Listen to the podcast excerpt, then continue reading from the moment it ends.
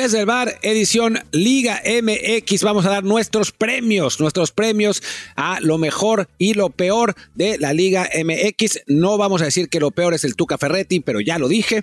Y lo mejor van a ser todo, todo sobre los Pumas. No, tampoco es cierto, tampoco es cierto. Hay que reconocer que Tigres, Monterrey, Guadalajara hicieron buenos torneos también. Eh, y bueno, pues ahí, está, ¿no? Eh, y bueno, vamos, vamos a hablar de, de todo eso. Yo soy Martín del Palacio y me acompaña como siempre Luis Herrera. ¿Qué tal Martín, barra del bar, fans de fútbol que nos acompañan, también fans de YouTube que como ya es, será costumbre, todos los lunes estaremos en el canal desde el bar POD con episodio también con video. El resto de episodios de la semana están como siempre, también este en Apple Podcasts, Spotify y muchísimas plataformas más. Así que como siempre les recuerdo, por favor suscríbanse si aún no lo hacen y también déjenos un review con comentario, el review por supuesto de 5 estrellas para que así más y más gente nos encuentre y sigamos creciendo. Como hicieron, por ejemplo, nuestro amigo Alexio Tex, que nos había pedido la semana pasada que estuviéramos en la Kings League, y nos responde, no se refería a, a, ¿cómo se dice?, a jugar, sino para los puestos de narración. Comenta, también hay convocatoria en la página para que quieran narrar los partidos. Estaría bastante cool escucharlos también ahí. Pues que nos, que nos pasen una corta, ¿no? Si nos, si nos pagan, pues yo encantado de narrar hasta el fútbol amateur de la Liga de Barcelona, pero, pero lo, veo, lo veo complicado. Además que no sé si la idea es que sea una narración eh, en vivo, porque pues como ninguno de los dos vive en México, está, está complicado. Sí, y yo sospecho que cuando eso de que ponen una, un link en la página para que la gente se pueda acercar, eso debe ser más bien que quieren a, a jóvenes con ilusiones, que, que quieren ganarse un sitio en el medio, que quieren probarse, que quieren ganar experiencia, y pues nosotros ya hace unos añitos, más Martín que yo, que dejamos de ser jóvenes con ilusiones que quieren probarse y ganar experiencia ya gratis. Yo no tengo ninguna ilusión, quiero dinero. Dinero, dinero, dinero. Aprende algo, dinero. Y bueno, quería hacer otro comentario y ya está. Si estamos en YouTube es porque queremos más y más dinero. Que si no, quisiéramos estar aquí cada quien grabando desde su cama en lugar de estar aquí tratando medio de peinarnos. Que ya no es muy posible para mi caso, pero bueno. Tengo aquí un par de comentarios más. A ver, decía, por ejemplo, al Abraham Velarde. Memo Navarro se sentiría ofendido de que no recordaron al portero de las 17 que estuvo entrenando con el Crystal Palace. Y a mí me ofende que no entiendan que los Ferraris del Tuca no se pagan solos.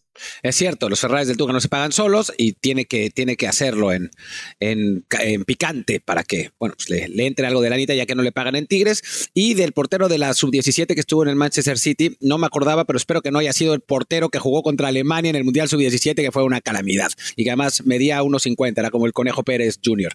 Pero bueno, en fin, hablemos, ya dejemos de leer comentarios esta vez, leamos mejor en, la versión de audio porque si no se nos va la gente nueva de YouTube. Eh, hablemos de, de, la Liga MX, pero antes, Luis, déjame hacerte una pregunta. No pregúntame, sé, pregúntame. Tú, tú, eres, tú eres eh, bastante gamer de fútbol. No sé si has jugado el EA Sports FC Mobile 24. Todavía no, no he podido. ¿Por qué? Me falta tiempo, pero he, he querido, pero no he podido. Sí, esas, esas, esas salidas nocturnas en Varsovia no te dejan nada de tiempo, ¿eh? Se nota, mira, mira, mira los ojos ya, no, no, no hay manera. ¿Pero por qué? ¿Debería jugarlo a casa? Deberías jugarlo absolutamente. Es el futuro del fútbol y está en tus manos, además, si lo haces, porque es en teléfono móvil. Eh, tiene más de 15 mil jugadores, 650 equipos y 30 ligas. Además, puedes jugar en modo manager o puedes jugar tú, obviamente, como, como siempre ha sido con y Sports FC, eh, puedes, puedes jugar tú también. La verdad es que está buenísimo y, y la, la, calidad de las gráficas es espectacular eh, para, el, para el teléfono. Puedes jugar la Champions, por ejemplo. Eh, la Champions. Desde la fase de grupo hasta el Justo. campeonato. Todo puedes hacerlo. Además, lo puedes bajar gratis en la App Store y la Google Store.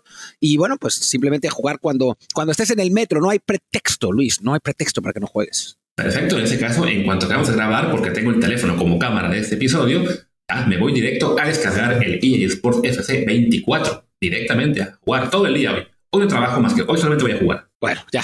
No, mejor si trabaja, porque tenemos cosas que hacer en Chipifans. Pero, pero bueno, en fin, eh, hablemos, hablemos de la Liga MX, de los premios, de los premios eh, desde el bar 2023. Eh, es la primera entrega de premios, aunque no me acuerdo, tal vez hicimos en algún otro momento, pero es la primera entrega oficial porque ya está decidimos que esta es la primera. Así que que arranquemos. A ver, Luis, eh, hablemos de cuál es el primer premio, porque además tú los decidiste todos y yo te dije que sí. Yo, te sugiero, y ya tú me dirás si en alguno no estás de acuerdo, pero bueno, sí. Ya también hablaremos de lo que fue, de lo que sigue en la liguilla, pero sí, primero reconocer temporada regular. Eh, no vamos a hacer aquí premio al superlíder porque pues, la liga no lo reconoce. Yo he propuesto muchas veces que debería haber en la Liga MX un trofeo que reconozca a los equipos superlíderes, pero como no lo hay, pues tampoco lo haremos aquí. No vamos ni siquiera a mencionar el nombre del equipo que haya quedado superlíder y quizá tampoco aparezca en los premios. Pero bueno, el primero que te queremos a decir, y creo que es el que todo el mundo estará, bueno, la, mayoría de acuerdo es, pues, quién es el mejor jugador de la temporada regular de este Apertura 2003, el MVP de la liga. Y yo creo que ahí sí coincidiremos todos que es Bruneta, el chico este de Santos Laguna, que está desatado dando pasos para gol Curiosamente, yo hice una encuesta en Twitter la semana pasada, bueno, en X, la semana pasada, y no ganó Bruneta. Ganó el chino Huerta, pero creo que, que, que bueno, le, ganó a la gente el corazón mexicano. Y el chino jugó muy bien, la verdad. Pero sí, Bruneta se ha cargado el, peso de, Santos eh, junto, con Harold Preciado, pero, pero sobre todo Bruneta tiene además eh, muchos más goles y asistencias. Tenía, ya no, ya no me acuerdo porque ya no, o sea, tenía ocho goles y nueve asistencias antes del partido con San Luis la semana pasada. Ahora no me fijé quién, quién anotó porque pues, estaba en otra cosa, pero, pero sí, creo que, que es eh, Bruneta. Ya estaba bromeando yo en Twitter que cuánto faltaba para nacionalizarlo. Lamentablemente faltan cuatro años porque llegó el año pasado, así que ya no llega al Mundial 2026. Em, pero bueno, sí, sí está, está jugando realmente bien. Ha sido una de las grandes sorpresas después de un paso pues en equipos menores en Argentina, estuvo en el Parma en Italia, donde bueno, lo hizo más o menos, pero tampoco genial, pero en México ha caído totalmente de pie. Y mira que tanto como de pie eh, estaría ahí un poco la duda, porque recordamos que le tuvo un arranque de torneo, la verdad, pues muy dudoso, estaba fallando penales, tuvo esa jugada en la League Cup en la cual por dar mal un pase le acaban haciendo la contragolpe a, creo que fue el Dinamo de Houston, y eliminan al Santos Laguna, entonces, en ese momento, pues estaba como marcado de, uy, este, este chico, bueno, ni tan chico, tiene que 26 años, no me equivoco. 26. Ya 26. Pero bueno, estaba ahí, pues sí, con un arranque malito, con muchas críticas. De hecho, a mí me tomó tiempo, eh, digamos, sí considerarle de lo mejor de la liga, porque me quedaba muy marcado. A ver, este era el cuate que andaba fallando penales, el cuate que tuvo la jugada decisiva en la League Cup, y además no había tenido una buena League Cup. Pero sí, no, es ante la evidencia, no se puede negar que acabó siendo eh, muy decisivo en el torneo. Acabó con 8 goles y 11 asistencias. Que sí, tenía ya un buen rato que no había un solo jugador que, tuviera más asistencia en un, torneo. Entonces, que solo tuviera ya las 11 pases para el gol, ya sería motivo para reconocerle. Y a eso le sumas que también fue bastante goleador. Digo, 8 tantos, se quedó únicamente a 3 de su compañero Preciado, que es el, el campeón de goleo, en buena medida. También trae esa Bruneta, con un Santos Laguna que además recordemos es un equipo que había estado todo el torneo realmente, pues, en la parte baja de la tabla, que se alcanza a meter al final al, play-in, pero porque es un equipo que, en este momento, pues, como ha sido la, tónica con los, con los equipos, bueno, con los clubes mexicanos que, compran clubes en Europa, pues no hay mucho dinero, hay que venderlo todo, hay que sacar recursos de donde sea, y en este momento, pues el Santos Laguna, hay que decirlo, no tiene gran cosa en el plantel fuera del propio Bruneta, de Preciado y de Carlos Acevedo, que recordemos, pues se pasó casi todo el torneo lesionado, ¿no? Entonces, que estén en el play-in y puedan aspirar a, hacer algo en, la liguilla, la verdad, pues, en buena medida depende de este jugador argentino, que además yo creo que ni habrá tiempo para que se, se analice porque me suena que el Sporting de Gijón, que está en este momento en zona de ascenso a la primera edición española, pues va a tener ahí los ojos puestos en el argentino para el torneo que viene, si sí consiguen el ascenso. Si es que el América, que suele comprar a todos los jugadores buenos de Santos, no, no termina llevándoselo. Y sí hablabas de Santos de que, eh, pues, digamos, los, eh, pues no, no hubo dinero para refuerzos por, por lo del Sporting, pues recordemos también que es el segundo equipo realmente de este grupo, ¿no? El primero es el Atlas, al que le han dado preferencia, se han llevado a jugadores de Santos incluso para allá, y aún así, bueno, este año el, Atlas fue catastrófico y Santos eh, consiguió pues meterse al play-in, consiguió tener a los, a los buenos jugadores. Yo tampoco creo que ni Bruneta ni Preciado duren mucho tiempo ahí. Vamos a ver dónde, dónde es que terminan. Y ahora hablemos de eh, quién fue el mejor portero de la temporada y aquí empieza el barrido de títulos de Pumas, de premios de Pumas, porque pues creo que podemos estar de acuerdo en que fue Julio González, ¿no? Que pasó de ser pues esencialmente suplente en Pumas a volver a recuperar la titularidad, a consolidarse como uno de los mejores porteros de la Liga de México y a ser llamado a selección nacional, ¿no? Que era algo que al principio del torneo sinceramente no hubiéramos esperado. Sí, mira que siendo tú y yo fans de Pumas y que pues, por un buen rato, eh, después de fue Talavera, no teníamos ninguna fe en, Julio, que lo considerábamos un buen suplente y ya, tiene un torneo en el cual no le va muy bien, le traen a este uruguayo que fue Sebastián Sosa a jugar, tampoco lo hace también este uruguayo, se va, y no nos da mucha confianza que, que se quedara Julio, pero la verdad es que sí tuvo un torneo muy destacado y pues no en balde, Pumas acabó siendo la cuarta mejor defensa del torneo, solamente por detrás de América, Monterrey y Tigres. Claro, habrá quien esté tentado a decir, ah, entonces el mejor portero fue Malagón, o fue Nahuel, o fue Andrada, pero pues también hay que comparar eh, la calidad de plantel que está a su alrededor y sí creo yo que Julio fue más decisivo en tener esa cuarta mejor defensa de lo que fueron los tres porteros que tienen algunos pocos goles menos que él, ¿no? O sea, no, no es que haya un portero con ocho goles recibidos y otro con 18, no. Puma estuvo solamente en ese torneo 18 goles recibidos. De hecho, miento, es la tercera mejor defensiva, porque bueno, también Tigres tuvo los mismos, Monterrey 15, América 14. Pues bueno, habrá quien diga, pero Malagón tuvo menos goles anotados, bueno, recibidos. Todos creo que sí, fue más decisivo Julio, no en balde se ha ganado el llamado a selección cuando a su edad y, por su historial eh, es más difícil ser considerado. De momento sí, Malagón es el que está fijo, creo que porque más o menos tiene mucho que ver lo que es el tema de, de proceso con la sub-23 y, otros juveniles, y también pues allá en América, y eso de repente como que tiene un poco más de peso, pero sí creo que en cuanto a acción individual este torneo, es muy complicado decir que no fue Julio pues el que más brilló, y pues como, como fan de Pumas esperemos que nos, nos toque verlo en la liguilla también lucir, ya no sé si para campeones, pero bueno, por lo menos sí que que siga él ahí consolidándose, que el torneo que viene también sea de, mantener el nivel, o sea, que no sea simplemente un torneo bueno y desaparecer, sino que, pues, como en su día, porteros que alcanzaron a arañar selección nacional, aunque nunca se quedaron, como fueron Sergio Bernal o el Picolín Palacios, pero que sí dieron un salto de calidad a los 30 años, bueno, pues para Julio parece que ese salto también está llegando y, y el torneo actual de Pumas pues fue en buena medida por eso. Bueno, hay que decir también que Pumas eh, sí es verdad que que Julio tuvo una gran temporada y que el plantel no es como el de Monterrey y Tigres y, América, sin duda, pero la defensa central formada por Natán y Disandro Magallán, la verdad es que sí dio un enorme salto de calidad de lo que eran Freire y el Palermo Ortiz, ¿no? O sea, me parece que ahí sí hay una, una diferencia notable. Las laterales menos, ¿no? En las laterales Pumas ha sufrido un poco más con Aldrete y con, con Benevendo, con Monroy cuando, cuando juega uno o el otro, pero, pero ciertamente en la central ha habido un, salto de calidad importante para un equipo de Pumas que la verdad ha sido la revelación de la temporada, aunque pues no hicimos ese premio, así que, que bueno, no hablaremos de eso. De, que el que sí hablamos de revelación es de jugador y creo que ahí no hay duda, ¿no? Es el chino Huerta, que digo, si hacemos un, top 3 de, mejores jugadores en general, queda segundo, eh, probablemente, eh, junto con Diego Valdés ahí peleando, eh, pero, pero la verdad es que lo que ha conseguido el chino es espectacular, porque además creo que no es casualidad, ¿no? Los, los viejos que recordamos aún al Gaby García en Chivas, no sé si te acuerdas de ese, jugador, que de pronto una temporada se enrachó y empezó a meter goles y terminó metiendo 8 o 9 goles en, Guadalajara Em, pero que era bastante casualidad, o sea, no es que, no es que lo vieras dominar los partidos, ¿no? En el caso de, o el cubo, ¿no? Cuando de pronto empezó a meter goles, sí. En el caso del chino Huerta, sí se nota enormemente la diferencia, ¿no? En el partido contra Chivas, se echó un duelo interesante con, con Alan Mozo, de hecho Mozo le ganó una buena, pero en general cada vez que agarraba la pelota el chino, el chino Huerta era temblar para la defensa de Chivas, ese partido acabó 1-0 digo, por obra y gracia de del señor Guacho Jiménez y después también porque Alexis Vega falló un penal, pero tendría que haber acabado 3 o 4-1 para Pumas. Em, y Chino, la verdad es que se ha visto muy bien, se ha ganado merecidamente su llamado a selección y no solamente es que lo llamen a selección, sino que juega, ¿no? O sea, no es como, como esos futbolistas que a veces pues no están en Europa y los llaman y están pues van tres o cuatro veces a la banca y juegan ratitos. No, no, Chino ha estado jugando, es un revulsivo importante que sin duda va a servir para la Nations League y, creo que, que, bueno, el premio de jugador revelación lo gana con, con comodidad.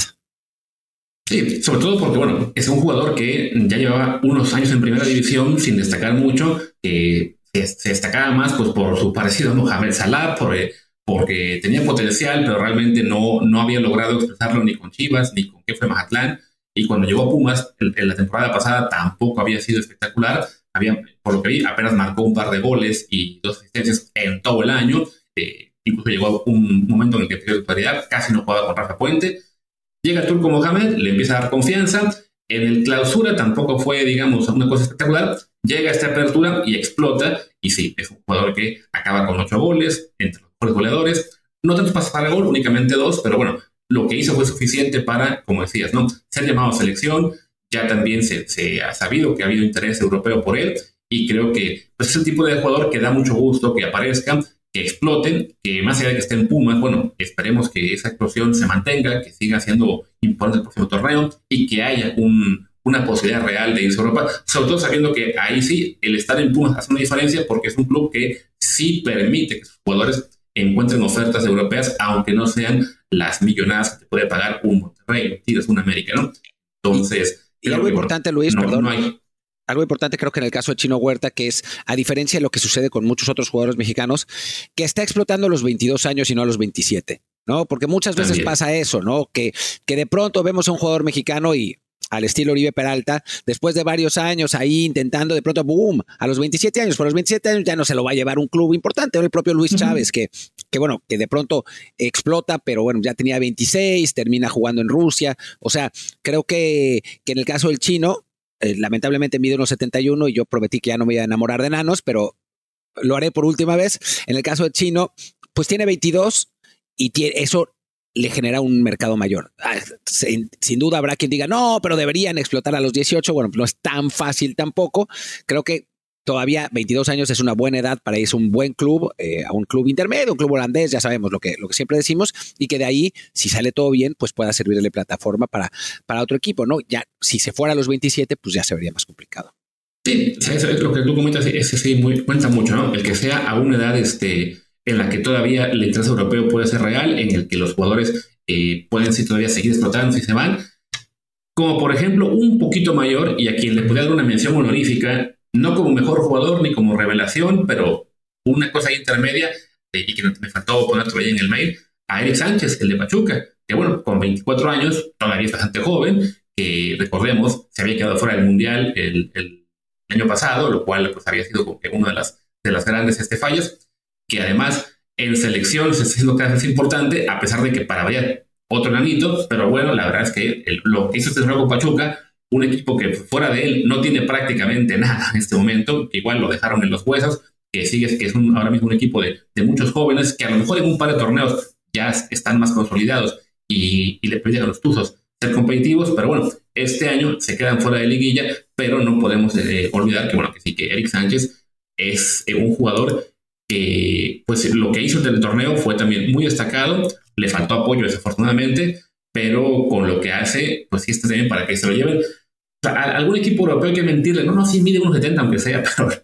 Eh, a, ver. Un 80, pero sí, la verdad es que bueno, es eso, ¿no? Un, jugador con un, con un nivel que en un torneo muy importante y al que desafortunadamente pues sí, le faltó apoyo eh, para llevar a los Tuzos a la liguilla y ahí quizá pues eh, seguir ganándose aún más, pues más impacto en esta liga que, que ya el que tiene, digo, es importante, ¿no? A ver, siempre es posible en cada equipo tener un jugador de, talla baja, ¿no? O sea, no, no es que esté prohibido y hay futbolistas que, bueno, que obviamente han, han logrado eh, desafiar las probabilidades en ese sentido. Eh, sin ir más lejos, el, mejor ejemplo de siempre es el de Makelele, pero también está Kanté, ¿no? Ese, tipo de mediocampistas incansables que van por todos lados y que son chiquitos, pero que Eric Sánchez no es tan defensivo como ellos, es eh, más un, poco un enlace eh, entre la parte defensiva y la, parte ofensiva del mediocampo, pero, pero sí, podría irse. No es que creo que vaya a acabar en un equipo top top, pero el Feyenoord en teoría, porque ya sabemos que esas cosas, el Feyenoord ya lo quiso, entonces en la liga holandesa, que bueno, siempre será una, una liga muy, muy buena para los jugadores mexicanos, como lo estamos viendo otra vez con Santi, con, con Chucky Lozano, pues ahí seguramente podría encontrarse un espacio. Vamos a ver si el, el Pachuca, a final de cuentas, lo, lo, deja ir o termina en América. Eh, porque también decían que el América lo quería, aunque ya el propio América lo desmintió. Vamos a ver qué pasa ahí, pero sí con los problemas económicos que tiene Pachuca, por lo mismo que habías hablado de haber comprado a un equipo en, en España, eh, pues no, no dudaría que eh, Sánchez sea el próximo en salir. ¿A dónde? O sea, si es a Europa o a los Regios o al América, pues eso es lo que vamos a ver. Es que además lo, que comentabas de que no están defensivos, bueno, esto era hasta goleadores, ¿no? O sea, lleva en, los, el último mes ya cinco goles, le metió gol a Alemania, le metió gol al Atlas para ganar ese partido, le metió un triplete ahora al Tijuana en la última jornada que le dio a Pachuca por un ratito esperanza de colarse, lo, acabó sacando el León en el último encuentro, pero sí, bueno, ya está hasta ahora, eh, pues compitió en un jugador, creo que esto debe ser un poco circunstancial, que de repente marca muchos goles, pero pues también te da un indicio de que te puede aportar más de lo que pensábamos apenas hace un año de él, ¿no?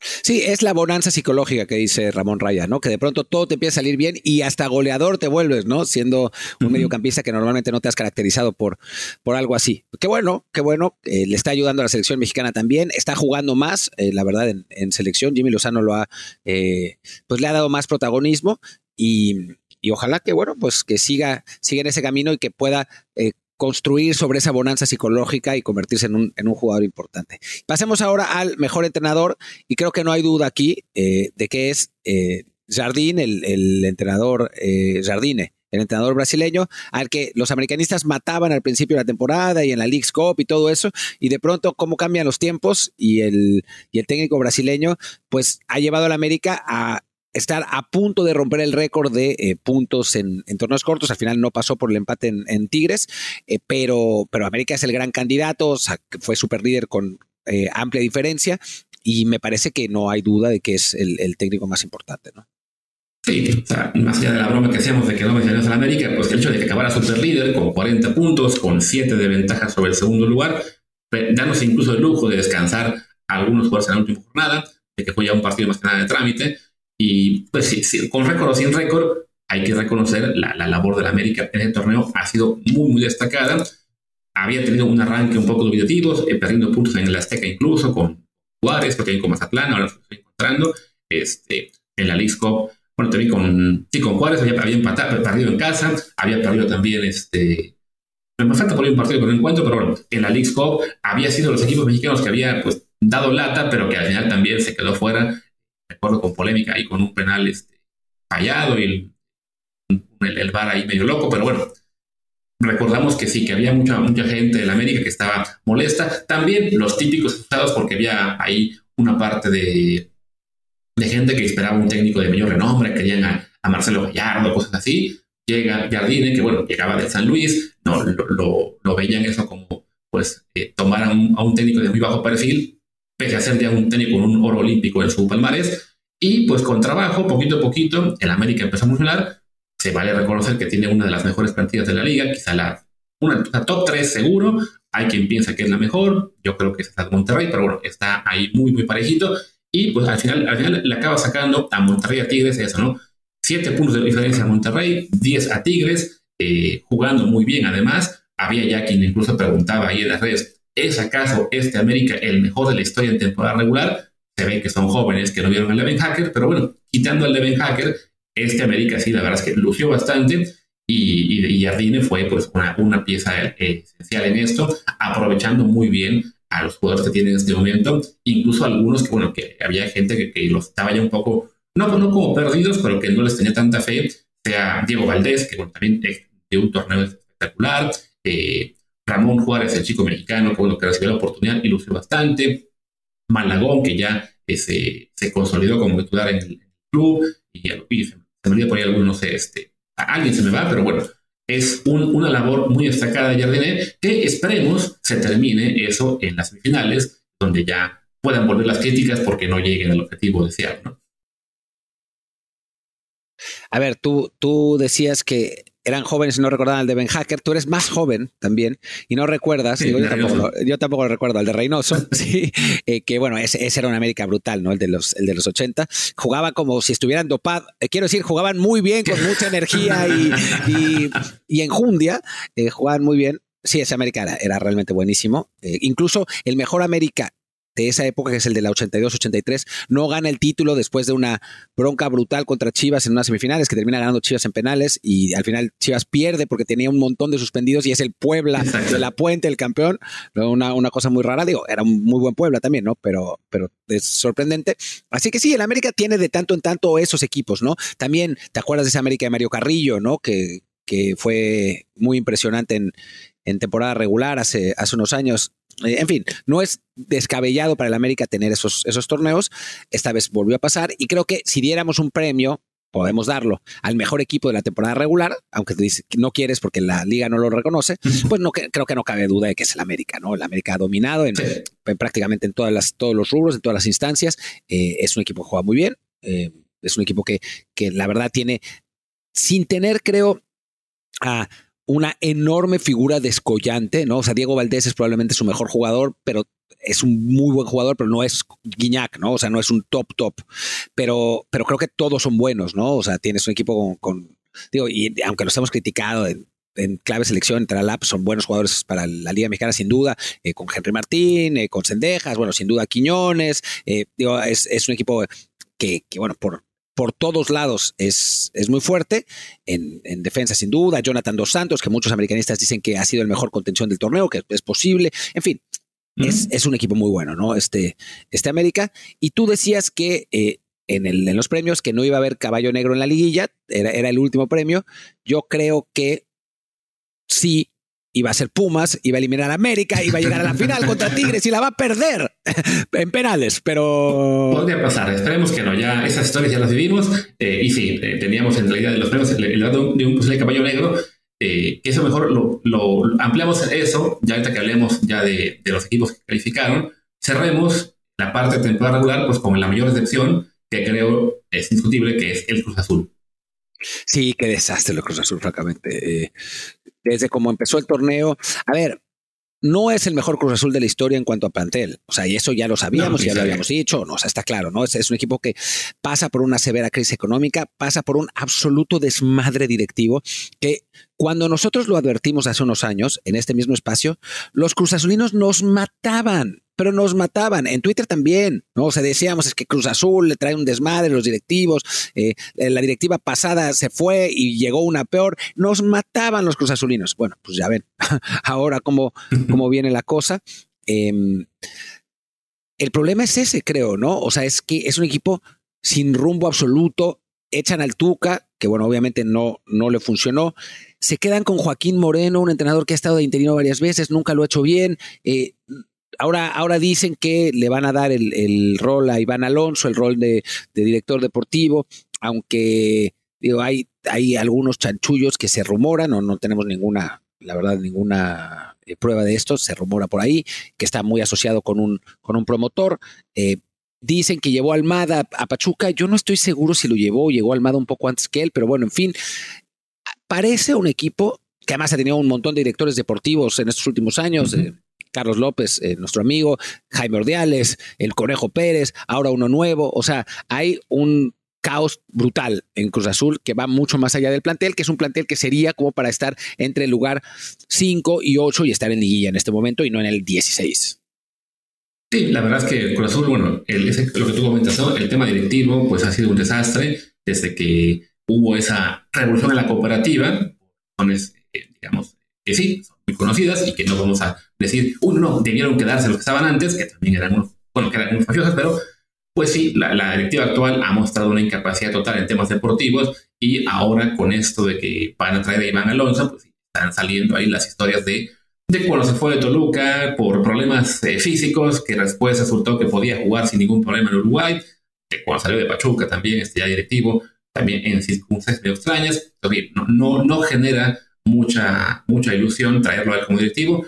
Se había ya comentado de quién llegará como técnico, ahora mismo olvidé el nombre, Matías algo, pero bueno, Cruz Azul, digamos que en este momento tampoco para entrar mucho en ellos, un desastre, penúltimos de la general.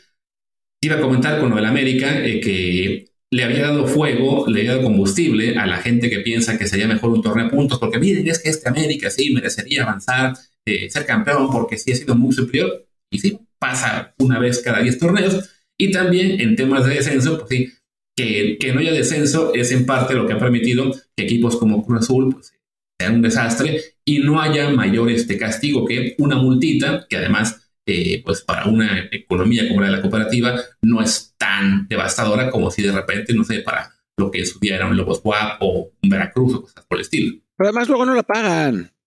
O sea, aunque, aunque les pongan multa, luego no la pagan, así que da lo mismo. Vamos a ver, por ejemplo, en el cociente, ya para los que, digo, para eso que ya nadie sigue, o sea, sería Tijuana quien descendería en ese, en ese sentido. después Mazatlán, Juárez, Necaxa, Querétaro, Pumas, que bueno, este torneo lo salvó. Eh, San Luis, Atlas, Cruz Azul estaría 10, porque la verdad es que las temporadas pasadas estuvieron al nivel de lo que el plantel supone, ¿no? 23, 25, 24, 24 puntos, ¿no? Este año de 17 fue el que es catastrófico y el equipo que estaría más arriba de todos en el cociente con muchísima diferencia, pero con enorme diferencia, es el América. Sí, también. Sí, bueno, un equipo muy consistente, que claro, pues de, de poco consuelo le los aficionados porque esa el estar siempre arriba de la tabla no ha redituado un título de los 50, ¿no? Y bueno, ¿qué te parece ya que acabamos la parte de, los premios, por así decirlo? Hablemos de lo que viene, que será el play-in y la liguilla. Todavía falta bastante porque, bueno, como, viene, como hay fecha FIFA, pues toca esperar hasta la próxima semana para, para ver el play-in, que además, con, antes la repesca era a un solo partido, se podían dar el lujo de decir, ok, tenemos la fecha FIFA de noviembre, se la, una semana, y el domingo siguiente se juega la repesca, pero como ahora es una repesca ahí a, con formato estilo NBA, en el cual tiene que haber primero dos partidos para que después se juegue el tercer fin de semana, pues tendremos el miércoles aparentemente los juegos de play-in recién jugada la fecha FIFA, entonces a ver si esto no acaba afectando, creo que no, a alguno de los participantes que tenga algún seleccionado, ¿no? Pero bueno. Estoy buscando y no este, encuentro a nadie. O sea, digo, la van a jugar San Luis, León, Santos Laguna y Mazatlán. Exacto. Mexicanos no tienen, pero pues por ahí la típica que tengan algún colombiano, uruguayo, no sé. Pero bueno, a ver. ¿Te parece? Hablemos de, así que de abajo para arriba, muy rápidamente, un comentario de cada equipo y pues a ver qué sale esta liguilla. La primera sorpresa de esto es, bueno, que el décimo lugar ya no podemos decir para que el Mazatlán es el peor equipo de la liga y que Salinas esté, bueno, sí lo podemos decir, pero bueno, el torneo cerraron muy bien y los cañoneros se meten como décimo lugar, ganando cuatro de los últimos cinco ¿Son acaso, Martín, son acaso ellos el caballo negro? Yo lo veo complicado. Creo que los van a eliminar en el play. Pero bueno, ya por lo menos el, sistema de abonos eh, chiquitos para pagar poquito de, Ricardo Salinas les funcionó una temporada. Se metieron finalmente al play-in. Estoy viendo sus jugadores eh, seleccionados. Creo que el único es Eduardo Ello, el venezolano. Eh, todos los demás, ni Nico Benedetti, ni Jefferson Intriago, Aquelova, pues sin duda no. Eh, Luis Amarilla, el paraguayo, ese no sé, em, pero creo que ninguno de los otros. Pero, pero bueno, sí, o sea, yo creo que son los favoritos a perder en, su primer enfrentamiento, pero ya haber calificado me parece que es un éxito.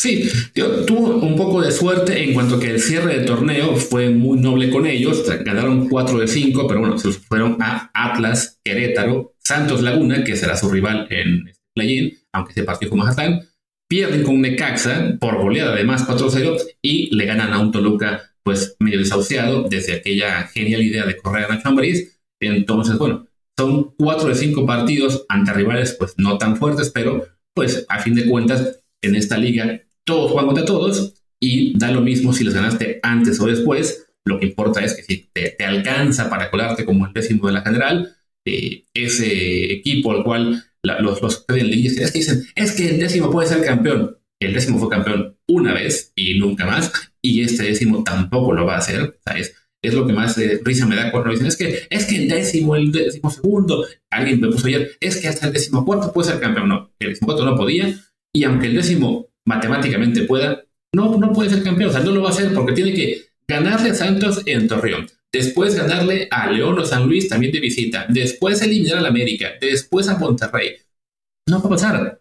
El formato simplemente es un formato que, bueno, sí, privilegio lo económico, pero en lo deportivo, un equipo como Hatlán, por más que haya cerrado muy bien y que a lo mejor sorprende una o dos rondas, lo cual es muy complicado, eh, a ver si no me acaba después cerrando la boca el técnico español este Ismael pero bueno, como dices, cerró muy bien, pero sí, no, le da para ser realmente aspirante a ser campeón. Sí, el décimo que fue campeón fue Pumas, ¿no? No, fue Atlante. Ah, fue Atlante, que le ganó a Pumas la final.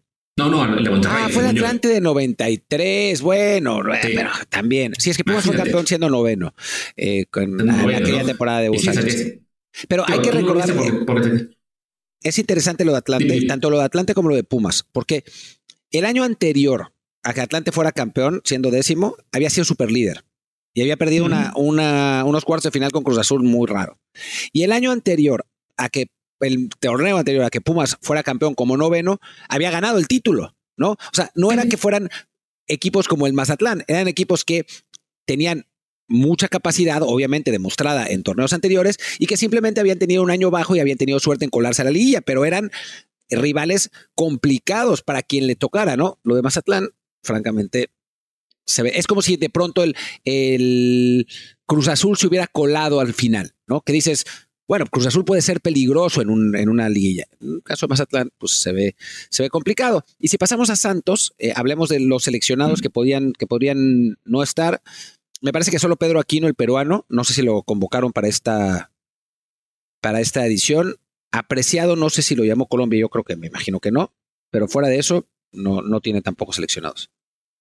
Sí, bueno, un Santos Laguna que mencionamos un momento, lo que tuvo ahí al mejor jugador del torneo como Bruneta, al mejor goleador como Preciado, que ya recuperó a Carlos Acevedo, y que pues son básicamente sus tres grandes cartas para poder aspirar a hacer este, algo más en esta liguilla, ¿no? de la mano del técnico Pablo Repeto, pues eh, ha sido un torneo muy idóneo para ellos, incluso en el cierre, básicamente ganaron, o sea, iban, se iban entregando, ganando un partido, perdiendo otro, ganando, perdiendo, ganando, les alcanza para colarse, en parte porque bueno, su último partido es contra el San Luis, que ya viene en total picada, y con eso le pueden ganar de visitante.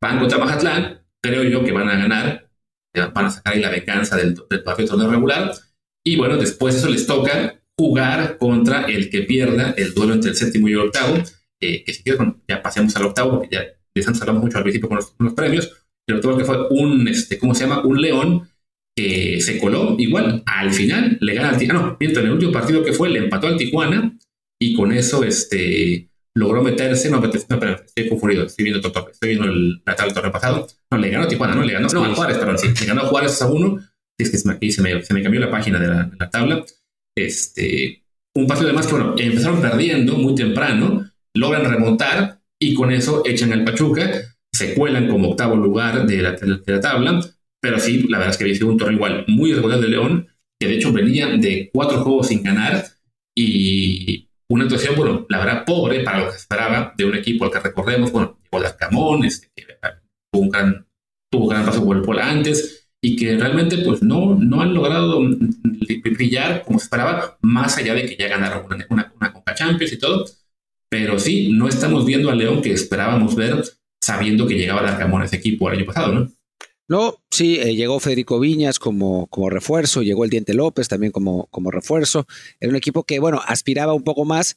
Fidel Ambriz, que se había consolidado con, con las selecciones menores de México, eh, pero sí, no, no ha podido. Eh, eh, pues realmente figurar tanto. Te lo dice también lo de los seleccionados que estamos viendo. El único seleccionado que van a perder entre comillas, para esta fecha FIFA es Ángel Mena, el ecuatoriano, que sí fue llamado, pero bueno, ya tiene 35 años también. Eh, y el resto del, de León, pues no es quizá el plantel que pensábamos que era. Estábamos acostumbrados a que el Arcamón le sacara mucho jugo a los. Eh, a sus equipos con menos talento y pues en el caso de León no ha podido ser así, aunque bueno, todavía falta. Y recordemos que este León también va a jugar el Mundial de Clubes, que bueno, pues viendo el plantel creo que muy bien no le va a ir, pero, pero bueno, pues igual con suerte la puede más o menos mover. Sí, yo que por lo menos había quien me preguntaba, bueno, ¿qué pasa si llegan a la final y se, y se cruza con el Mundial de Clubes? Bueno, lo, que pasaría es que la final se pospone hasta después del Mundial, pero sí, viendo el plantel que trae este León y lo que ha su desempeño en el torneo regular, no parece una posibilidad muy, eh, pues, con grandes opciones, así que más bien, pues a disfrutarles por uno o dos eh, partidos. Yo, yo creo que en el play-in pasemos al séptimo lugar, aunque se juegue en San Luis, va a ser favorito de León porque pues el San Luis se derrumbó en la última parte del torneo y pues luce en este momento como un equipo bastante débil. Yo, creo que va a perder con León y con el que gane Mazatlán. Puede ser, puede ser. La verdad es que no, no se vio bien este último partido contra, contra Santos. Se perdía muy rápido. La gente en San Luis estaba furiosa. Eh, pero, pero bueno, el, el equipo de San Luis finalmente cumplió en el sentido de que calificó a la liguilla, creo que no se podía esperar más de, de este equipo. Además, viendo el plantel, la verdad es que se ve eh, pues flojito en general. No hay, pues no hay gran cosa que, que presumir en, en, el equipo, ¿no? Un equipo con que, que bueno, eh, Ángel Saldívar, eh, Jürgen Damm, Klimovic, el argentino, contrataron al francés eh, Sales eh, que llegó, llegó tarde y pues tampoco pudo eh, tener eh, realmente un, un, impacto, jugó muy poco. es un equipo eso, el Cata Domínguez, ¿no? Que tanto odiaban en Cruz Azul y que va a estar en la liguilla y ellos no. Es un equipo, digamos, humilde que ha, para mí, superado las expectativas y ya lo que siga, pues es, es ganancia, aunque sí, como bien dices, parece que no va a seguir mucho, ¿no? Sí, hablamos de que tuvo una, una, muy buena racha después de la League Cup en la que ganó cuatro partidos seguidos y eso le permitió estar en la parte de la tabla, pero después ya se vino abajo, ¿no? De los últimos 10 apenas ganó dos, de los últimos cinco apenas sacó un punto ante Tigres, que fue una cosa muy sorpresiva porque fue el partido en Monterrey, en San Nicolás, pero el resto de juegos pues perdió con Juárez, con Toluca, con el América, con Santos Laguna este partido de la última jornada. Entonces, sí, la verdad es que no parece muy prometedor este play-in para ellos, aunque bueno, son el equipo que parte con ventaja porque le toca jugar tanto con León en casa y de perder, pues tiene ahí esa segunda oportunidad contra el que gane de Santos o Mazatlán, que también sea el partido en San Luis, ¿no? Pero bueno, fuera de eso, la verdad es que no, no se le ve con qué avanzar a la siguiente ronda y colarse ya aquel, lo, que sería el partido. sí, sí, aquí está muy curioso porque bueno, el que gane el primer play-in entre entre León y, San Luis queda como séptimo. Y después el que gane la, segunda repesca queda como octavo. Entonces se puede dar el caso de que, aunque en la tabla San Luis fue séptimo y León octavo, para la liguilla el León sea número 7 y San Luis 8, eh, siempre y cuando el León le gane el primer partido, ¿no? Y ya ahí se definiría quién se enfrenta al América y quién se enfrenta al Monterrey. No, digo que qué raro. Eh, pero sí es cierto, ¿no? Sería, sería una, una cosa curiosa para, para el fútbol mexicano que tiene todas esas curiosidades en general. Y bueno, creo que. está copiado de la NBA, que de hecho la NBA así fue lo que pasó el año pasado con este Miami Heat que a todo mundo deslumbró al llegar a la final como número 8 del, del, este. Eran ellos el séptimo, pierden el primer partido, ganan la repesca y entonces quedan como número 8. Y ya fue después que hicieron toda esta historia de llegar hasta la final, que perdieron con, con Denver. Pero bueno, ese formato es el mismo que ahora usa la Liga MX y por eso se puede dar esa curiosidad. Y bueno, creo que con eso ya, ya podemos eh, ir concluyendo. Eh, ya, tú ya dijiste tus candidatos, que creo que eran Santos, Laguna y León, ¿no? Pues yo, yo, pensaba en hablar también un poquito de los, de los, equipos que sí calificaron directo. Pero pues es que tenemos un, montón, tenemos un montón de tiempo para eso y ya llevamos 45 minutos, ¿no? O sea, faltan kilómetros de, de distancia hasta que empiece la liguilla real. Pues sí, digo, si acaso podemos más pensar rápido, bueno, que los que sí llegaron directos son América, Monterrey, Tigres, Pumas, Chivas y Puebla. El único par, bueno, los, los partidos que ya están definidos son eh, Pumas, Chivas y, este, Tigres, contra Puebla. Falta conocer a los rivales de Monterrey y América. Y ya para cerrar, creo que habíamos hecho en estos los premios lo del caballo negro, que yo te decía que no hay, es que yo francamente, fuera de América, Monterrey, Tigres y Pumas, y quizá con Pumas estoy siendo muy generoso porque le voy a este equipo, a todos los demás no los veo al nivel. Es que yo creo que Pumas es el caballo negro. O sea, ¿quién hubiera esperado que Pumas terminara en cuarto lugar de la tabla general? Además, merecidamente, ¿no? O sea, termina con, con o sea, pasando a Chivas en la, en la última jornada y, superándolo por un punto, pero la diferencia de goles te lo dice todo, ¿no? Pumas termina con más nueve, Chivas termina con cero. La verdad es que Pumas pierde a su figura, el chino Huerta, dos partidos que terminan dándole un punto de seis, que bueno, uno podría pensar que con el Chino Huerto hubiera sacado por lo menos dos puntos más y eso lo hubiera llevado a empatar a puntos con, con Tigres, aunque no lo hubiera superado en diferencia de goles porque la de Tigres es una, es una brutalidad. Pero bueno, es un equipo que me parece que incluso esos 27 eh, puntos que tuvo, 28 puntos que tuvo, perdón, son pocos para lo que hizo en la, en la, temporada. Entonces ya me parece que es un caballo negro en la temporada regular y sería una enorme sorpresa para mí que eh, ganar el título porque tendría que pasar por Chivas primero, después el América y después Tigres o Monterrey, que bueno, no es, es un está, complicado, así que si lo consigue sería el caballo negro. Yo creo que puede. O sea, yo el partido de América Pumas, no me acuerdo si si lo viste, eh, yo lo vi y lo padecí. No fue el mejor partido del mundo, pero fue un partido dentro de todo bastante parejo. Jugó mejor el América, eh, por, ratos, pero termina 1-0 el juego, ¿no? Y termina 1-0 con un gol al 75, una cosa así. Así que no me parece imposible que Pumas eh, termine eliminando al América, aunque obviamente el América es enorme favorito en ese juego, para que los americanos no se pongan locos. O sea, el América es enorme favorito y también lo serían Tigres o Monterrey en una final, pero creo que si Pumas gana sería podría considerarse el caballo negro.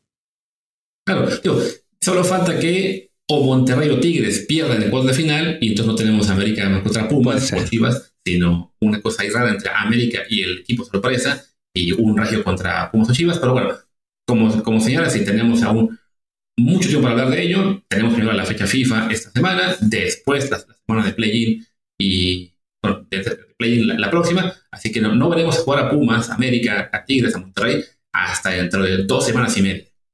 Sí, una, una, planeación un poco rara. También eso tenemos porque el torneo regular terminó el 13 de noviembre, o sea, terminó súper temprano. Entonces, bueno, pues así, así lo planearon. Yo creo que aún así debían haber jugado el play-in esta semana. Esa es, esa es mi opinión, pero bueno, pues cada quien.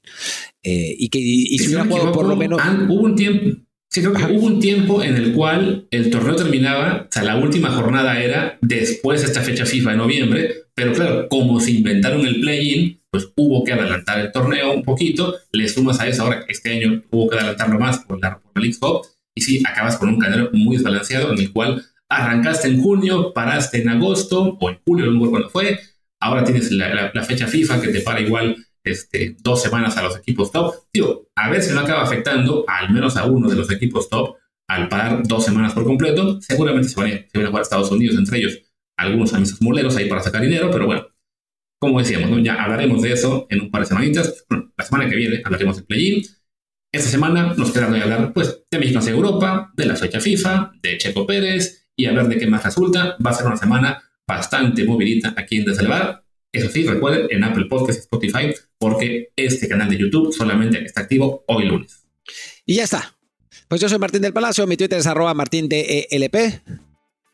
Yo soy Luis Herrera, el mío es arroba Luis RHA, el del programa es desde el POD, desde el bar pod, que también es el nombre del canal de YouTube, y en Telegram estamos como desde podcast. Muchas gracias y hasta mañana. Chao.